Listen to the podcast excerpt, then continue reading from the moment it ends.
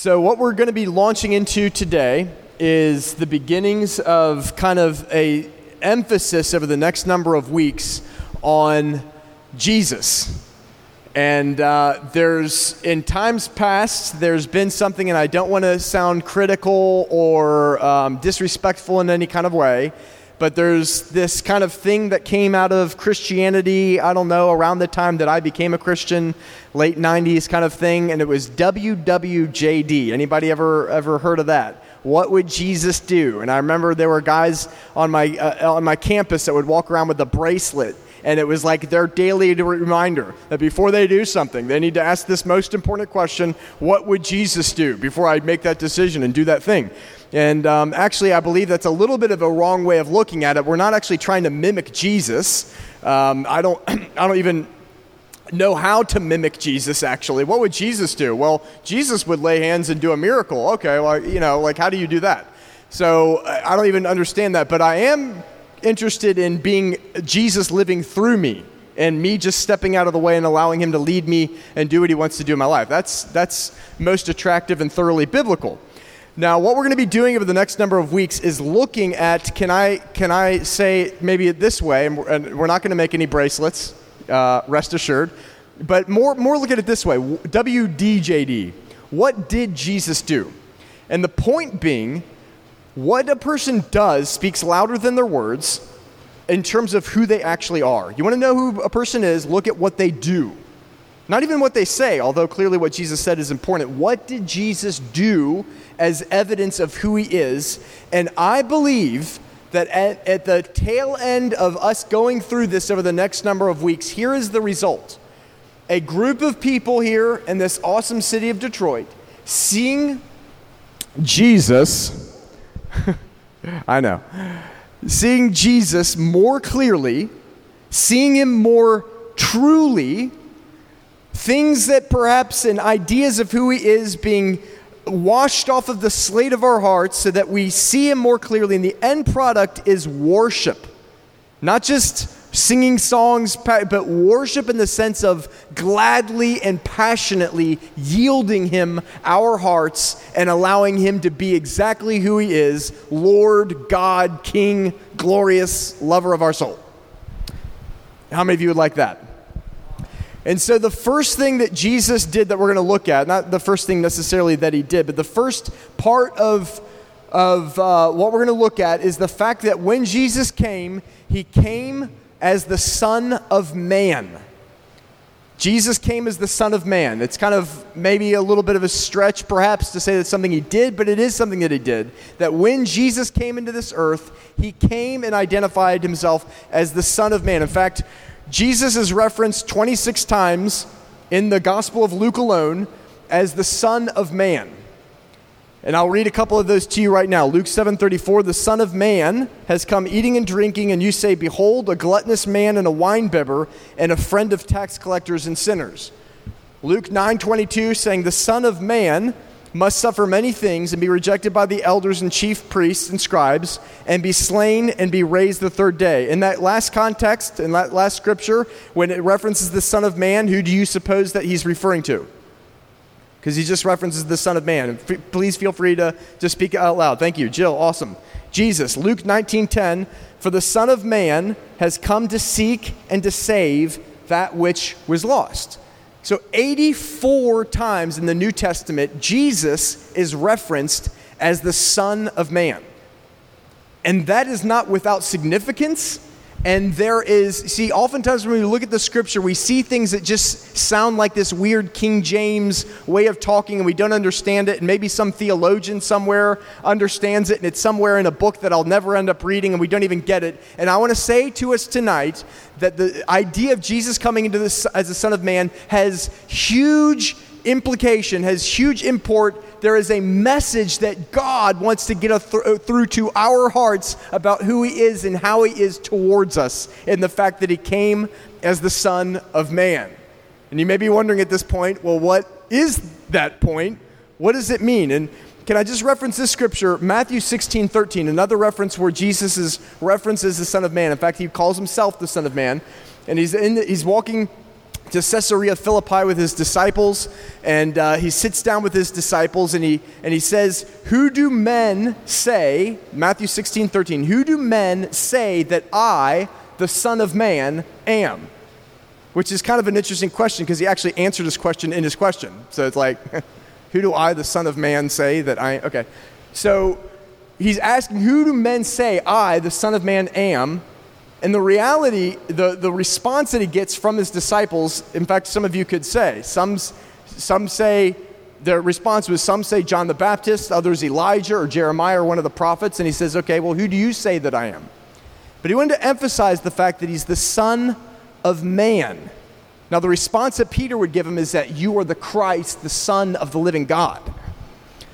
But he identified himself not as that, as the Son of Man. And that's part of what he wants to communicate to you and me is that he's the Son of Man, which is to say this hear this Jesus became fully human so that he can actually really help us in our fully human realities that we face day in and day out. He has not made himself as God so lofty that he doesn't, in a sense, stoop to the realities of what we deal with, but he made himself subject to everything that anyone in this room will ever encounter. And because of that, he has the ability to actually help us. Now, in this city, in 1967, in fact, next week, we will begin, if you can say, to commemorate the 50th anniversary of race riots that took place in the city of Detroit. And historically, there were many people who perhaps were not a part of those race riots, namely white middle class living in Detroit, who judged the people because of the what they deemed as irresponsible behavior, judged those people and said, Look at the destruction that they've done, look at this and that, those awful people. And I want to ask the question do you think that any of them judging had ever really experienced what it was to be an African American in the city of Detroit in 1967? And maybe, let me ask the second question if they did walk in those shoes, do you think they would have a different perspective, perhaps? I'm not condoning what happened with the riots. I think that there are massive ripple effects of a negative sort that have happened. But the reality is, we can't judge. And in fact, if you go down 50 years later, down to today, there are still people who would look at some people who are still living in inner city Detroit and they show up to late uh, to work late in some suburban context and and judging them not even having a clue that there is no public transport that effectively gets them from the inner city to their job in the suburbs and don't actually understand what it is to be in that situation. Therefore you can't judge and you certainly don't have really the ability to, to actually help that situation. It's kind of like what jason was alluding to earlier. It's like you know we're not the answer. He is. We have him. We can help but that's not what we're trying to do in that event that Jason alluded to. My thing, my question, my, my, my encouragement to us this, this evening is this is that Jesus did not do that. And let's take into consideration Jesus was seated, was in the place of heaven, and was fully God, and Saul, man willfully disobey God and and start this whole mess that we know of today the evil that exists in the world, the disobedience, the turning away from God, all of the ripple effect that had happened. And Jesus did not stand from his lofty position and say, rightfully so, look at the wrong that you've done. Listen to me, I can help you. Could he have said that? He would have had full right to do that, but he didn't. He instead became fully man now, I want that to settle into our hearts this, this evening. He didn't become like man or kind of man version B, but kind of like God. He became fully man so that it could be said that he hasn't experienced anything that we haven't gone through. And we'll, we'll get in that in just a minute. So, Jesus was tempted as a man. You guys following? Luke chapter 4. This is important, guys. And this is important because you and I face real issues as humans. And I don't care how long you've been a Christian, I don't care how spiritually mature you may be, you and I face real issues as human beings. And Theologically speaking, until Jesus returns, you and I will continue to face real issues as a result of our corrupted, fallen nature. And it is important for me to know that as I face real issues, that there is one who is for me, who is not judging me, who has the power to help me, who has been where I've been, and I can turn to him without shame and receive that help. And I believe God actually has plans that are good for you and me, and He wants us to live in something of His victory as opposed to our defeat. So, Jesus was tempted as a man. We need to understand this. Can you read with me, if you would, in Luke chapter 4, verse 1? It says this And Jesus, full of the Holy Spirit, returned from Jordan and was led by the Spirit into the wilderness. Verse 2 40 days, listen to this, being tempted by the devil. Did you hear that?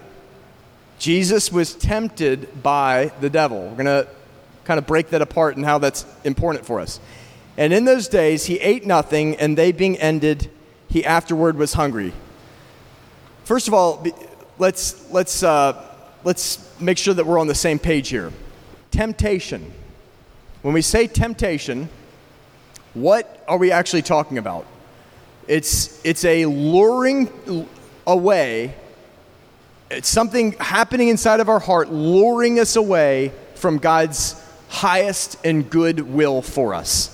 In other words, what I'm trying to say is temptation is not, uh, we tend to think of it as a spiritual performance thing. And if I'm tempted, if I'm good, I like resist the temptation or I, whatever, choose the right over the wrong or whatever the case is. And, and but, but we kind of look at temptation as this thing of like, if we're truth be told, that's what I want to do. But like, if I'm really spiritual, I'll choose to do the right thing over the wrong thing. You follow what I'm saying? And temptation is this is what temptation is it is something designed by the enemy of our souls to appeal to us, but ultimately lure us out of God's benevolent, good will for us. That's all it is. And so when we look at it from that perspective, uh, I think we're gonna we're gonna see what we're talking about a little bit more clearly. Let me let me just name some possible temptations to kind of bring this home uh, for us this evening. Possible temptations that you and I may encounter. And uh, here, here this list of words, and you can see if any of these possibly apply to you. But I want to encourage you to consider what are some areas where you are lured away uh, by trickery, by whatever, that weak spot, where you're lured away uh, into, from God's highest because God wants to help you. Jesus wants to and can help you in that place. So, one would be unforgiveness holding on, harboring unforgiveness towards somebody who has wronged you or you think has wronged you. Another would be holding on to control from God. I would imagine most of us deal at some level with that. Do you think holding on to control for God, from God, yielding to that, leads us into God's benevolent and best will for us? The way into God's will is to release control and let Him have His way.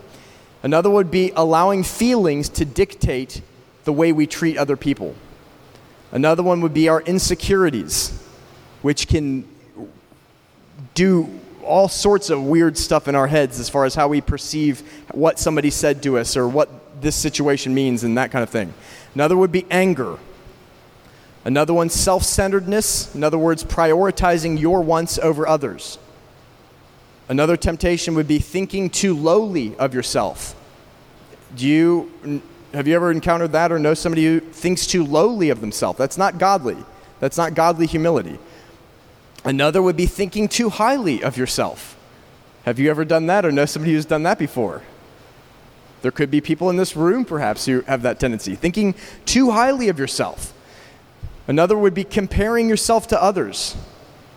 Another would be fear Another would be controlling those around you, perhaps people in your family or your closest friends, trying to control them. Another would be pornography or various forms of sexual perversion. Let me ask you this question How are you tempted? Not, this is not to make you feel bad or to condemn you. Let me make this clear. Everybody in this room, everybody outside of this room are tempted. So you're in good company.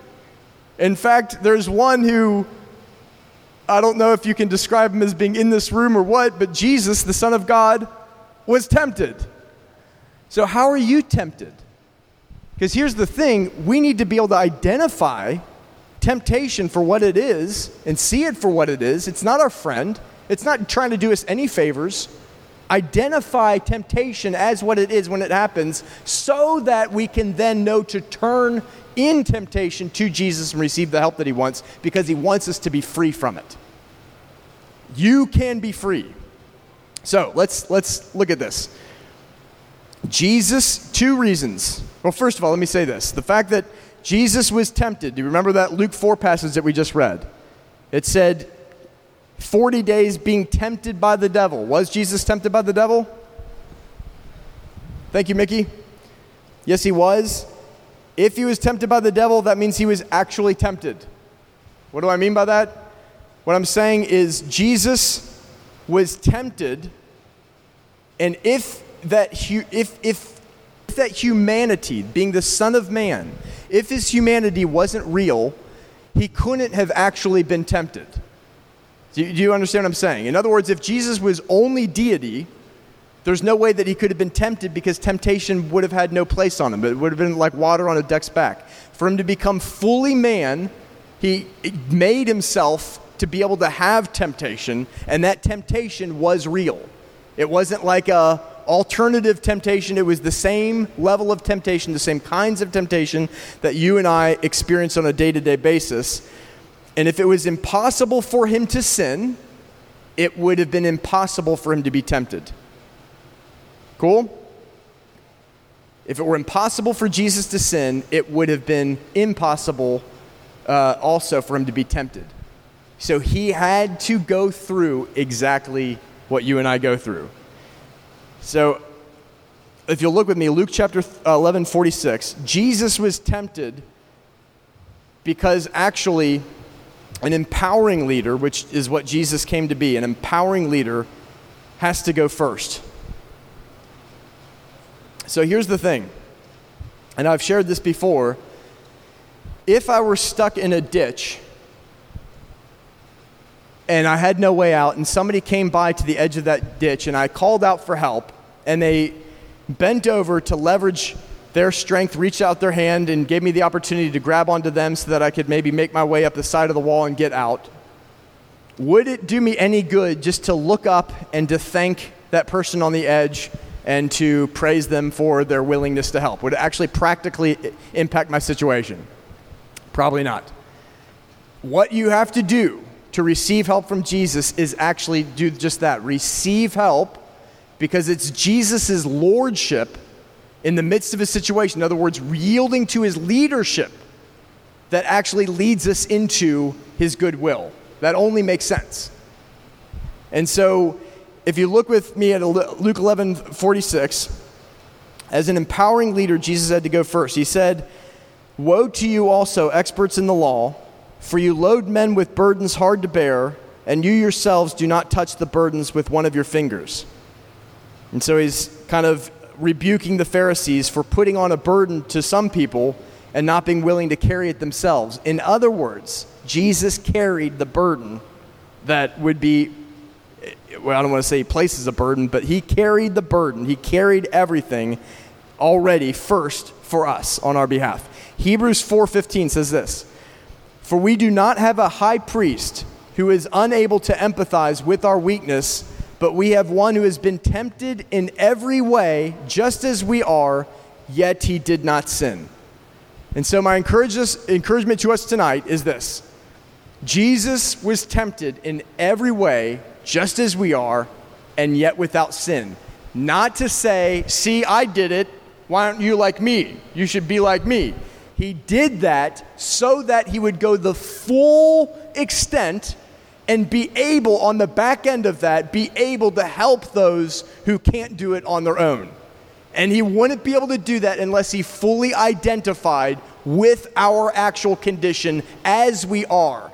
He had the help of the Holy Spirit, just like you and I do. Anyone who has placed their faith in Jesus receives the Holy Spirit, had the same Holy Spirit, and He does not only love us or accept us if we perfectly follow that Holy Spirit into His victory. His grace accepts us just as we are, and yet it's not to say that just because His grace accepts us, we, we don't need to follow Him as we follow him, as we yield to the empowerment of that Holy Spirit, as we receive his help, he actually helps us in our moment of need. So Jesus is approachable, and there's no shame in temptation. And I want you to take that into your week. As inevitably each one of us are tempted, there is no shame in that temptation. You don't need to feel shame. You don't need to feel. This is what, what tends to happen is we, we feel temptation that temptation lands somewhere in our heart and it finds a resting spot, it finds a home. It's almost like if you ever seen a buoy out at sea, and uh, sometimes you'll see like gu- seagulls or various birds, and they'll find that place that uh, to land on that buoy out there, and it's like temptation looks for that buoy in the sea of our heart, and he finds it, and, and it lands there, and we, and we finds that place of of landing spot in our heart and once, once that happens, we lose our train of thought. what was I saying? Shame. Yes, thank you. The, thank you. Thank you, wife. My, what I was getting at is in that moment, once that temptation finds its resting spot in our heart, usually what happens is we sense shame because we know we want it. We know that there's a part of us that agrees with the temptation and we want it, and we immediately, with God, feel shame. That right there is where the war happens. If we can realize there is no shame. Now, it also means that we need to identify that temptation that I'm wanting to give myself to isn't my friend. It's not trying to help me. And be willing to turn to God in that place, but know that He's not judging me. He's not you know, tisk, tisk, tisk, shaking his head again. I can't believe you're still tempted with this thing. He's looking at us saying, I've been there. I know exactly what you're going through. I know what that feels like. I've been through it, and I know exactly how, how to help you. He sticks his hand down in the ditch. That's exactly right. So Jesus is approachable. There is no shame in temptation. Secondarily, Jesus can help you and wants to help you like as in that's saying it softly and mildly. He he is coming into the earth for the explicit purpose of helping us and rescuing us from the enemy of our soul. He is desirous to help us. So to get through that shame, turn to him for help and receive it. I had a um, a conversation with a, a guy um, earlier this week, and. Uh, He's a, kind of a longstanding native of Detroit, and in the context of this conversation, he began to formulate judgments as he found out that I'm a pastor in kind of the Midtown area. And immediately, and I, I completely get where he gets this, he immediately began to tell me as the conversation progressed very strongly uh, his explicit feelings about what I'm a part of and what I'm doing. And essentially, in, it, saying that I must be a part of some government conspiracy to gentrify this area and uh, to move certain people in and other people out. And so, in that moment, so all of us have different temptations, correct? My, one of my temptations, just to be vulnerable and, and honest with you, one of my temptations would be to kind of back down and not speak if, if there's a moment where I need to speak. And in that moment, it's like something as I as I was determined, I was determined to take every opportunity as I'm out and about in the city to be a positive influence. And here's a guy that I understand where he's coming from with his perspective, but I also understand that when God started moving on our hearts from South Africa to move across the world to Michigan, Mayor Mike Duggan and, and whoever else weren't involved in that thought process with us. We're not a part of a government conspiracy. I know that this is a bit uh, wrong. And so, and so in that moment, I just turned my heart and, and didn't want to back, I wasn't going to back down, even though it was a bit of a, you know, kind of a confrontational moment. And, uh, but immediately it's like I just knew to go in and to speak and make this thing acknowledge all the messes of Christianity and church and all the stuff that's happened, but to point back to Jesus with the guy. By the end of the conversation, the guy thanked me and said, Thank you for chatting. I appreciate that. And, um, and he might even want to pop into the church. He lives in, in kind of my neck of the woods, my area. So, what I'm trying to say is in that moment where you're tempted to something that would cause you to miss God's higher will, Jesus is in there and he can and will empower you to help you. So, Jesus helps you in temptation. Let me read this scripture. For we do not have a high priest um, who is unable to empathize with our weakness, but we have one who has been tempted in every way, just as we are, yet he did not sin. We just read that, but read the next verse along with me. Let us then approach God's throne of grace with confidence so that we may receive mercy and grace to help in time of need.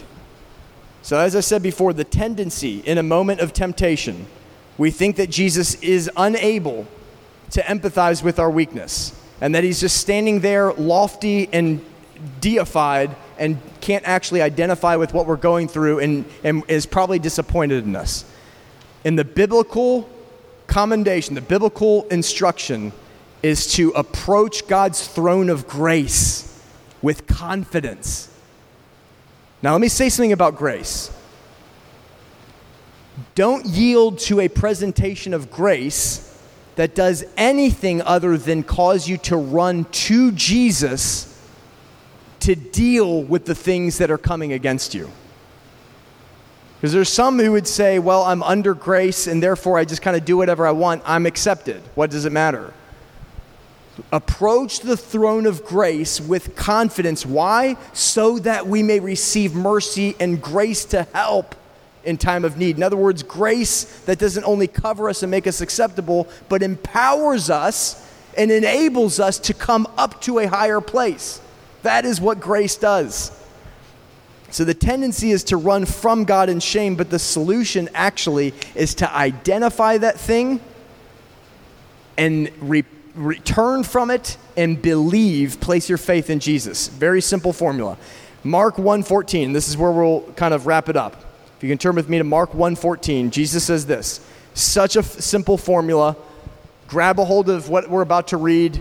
This one idea that Jesus preached has such huge implication on everything that we do as believers, and I hope you can grab a hold of it. After it says after John was delivered up, Jesus came into Galilee proclaiming the good news of the kingdom of God. Verse 15, and saying, The time is fulfilled and the kingdom of God is at hand. Repent and believe the good news. What does it have to do with temptation? Jesus' message was this that which was in the beginning, before sin, before all of those things messed it up, that thing of the kingdom the perfect will of God, heaven itself, is once again within reach. It is at hand, it's within grasp. And the way to access that which Jesus is bringing and restoring, the kingdom of God, is twofold simple, simple, simple. Repent. In other words, identify that which is not the kingdom and turn from it. It does not mean grovel in your self patheticness and, and, and wear sackcloth and ashes and fast for seven days and say, Woe is me, I am horrible. It just means simply identify that it's not the kingdom and turn from it. So, in the moment that you're, you're tempted with pornography, turn from it in that moment. Identify that it's not the kingdom. In the moment that you're tempted to harbor unforgiveness, and when you're tempted to do whatever it is that you may do, simply turn from it and instead of turning to it, believe. Place your faith, look to Jesus, believe the good news of the kingdom of heaven that displaces the powers of this earth. Heaven operating in earth, on earth as it is in heaven, in your life. Simple formula repent and believe. We think repent's a four letter word. It's not. It is a medium of salvation into this earth of what God has restored. It is wonderful and it's a gift. The Bible actually calls it the God grant us the grace or the gift of repentance. And so I'm going to ask us right now as we enter into this upcoming week, how many of you believe? Can I ask us to stand even, if you don't mind? If you don't mind, I'm not trying to tell you what to do, but at the same time, I just want to make this real, and I found that actually having a actual response to God is, is quite helpful. Could I ask, not before uh, people, not before me, not before whatever, but before God, just to turn the palms of your hand towards heaven in an area of receiving, I mean, in an area of receiving, in a, in a mode of receiving, as a sign of receiving, the palms of your hand towards heaven, if you are prepared right now to receive grace in areas of temptation. Again, we did not say, You bad and awful person, how dare you be tempted? You need to receive mercy because you've been tempted. Saying, Identify areas that would want to trip you up, and right now, identify them to this Jesus who wants to help you. I encourage you right now to imagine yourself. It's almost like that temptation would be like that ditch I referred to earlier. And that's what temptation does to us. It makes us feel swallowed up because, in fact, the temptation does, in a sense, have more power over us than we do sometimes. But the one who has power over that temptation is right at the edge there, and he is fully able to reach in grab your hand and pull you onto solid ground, standing with Him, reigning over that area of temptation, being placed under, his, under your feet and under His feet. But it begins with repenting, it begins with believing. Again, we're not saying repent in the sense of groveling in our pity of how horrible we are. It's simply recognizing that which is not God so that we can receive from God what is of God. So just open up your palms and confess to Him that area and, and come boldly to His throne right now to receive mercy, but also grace to help you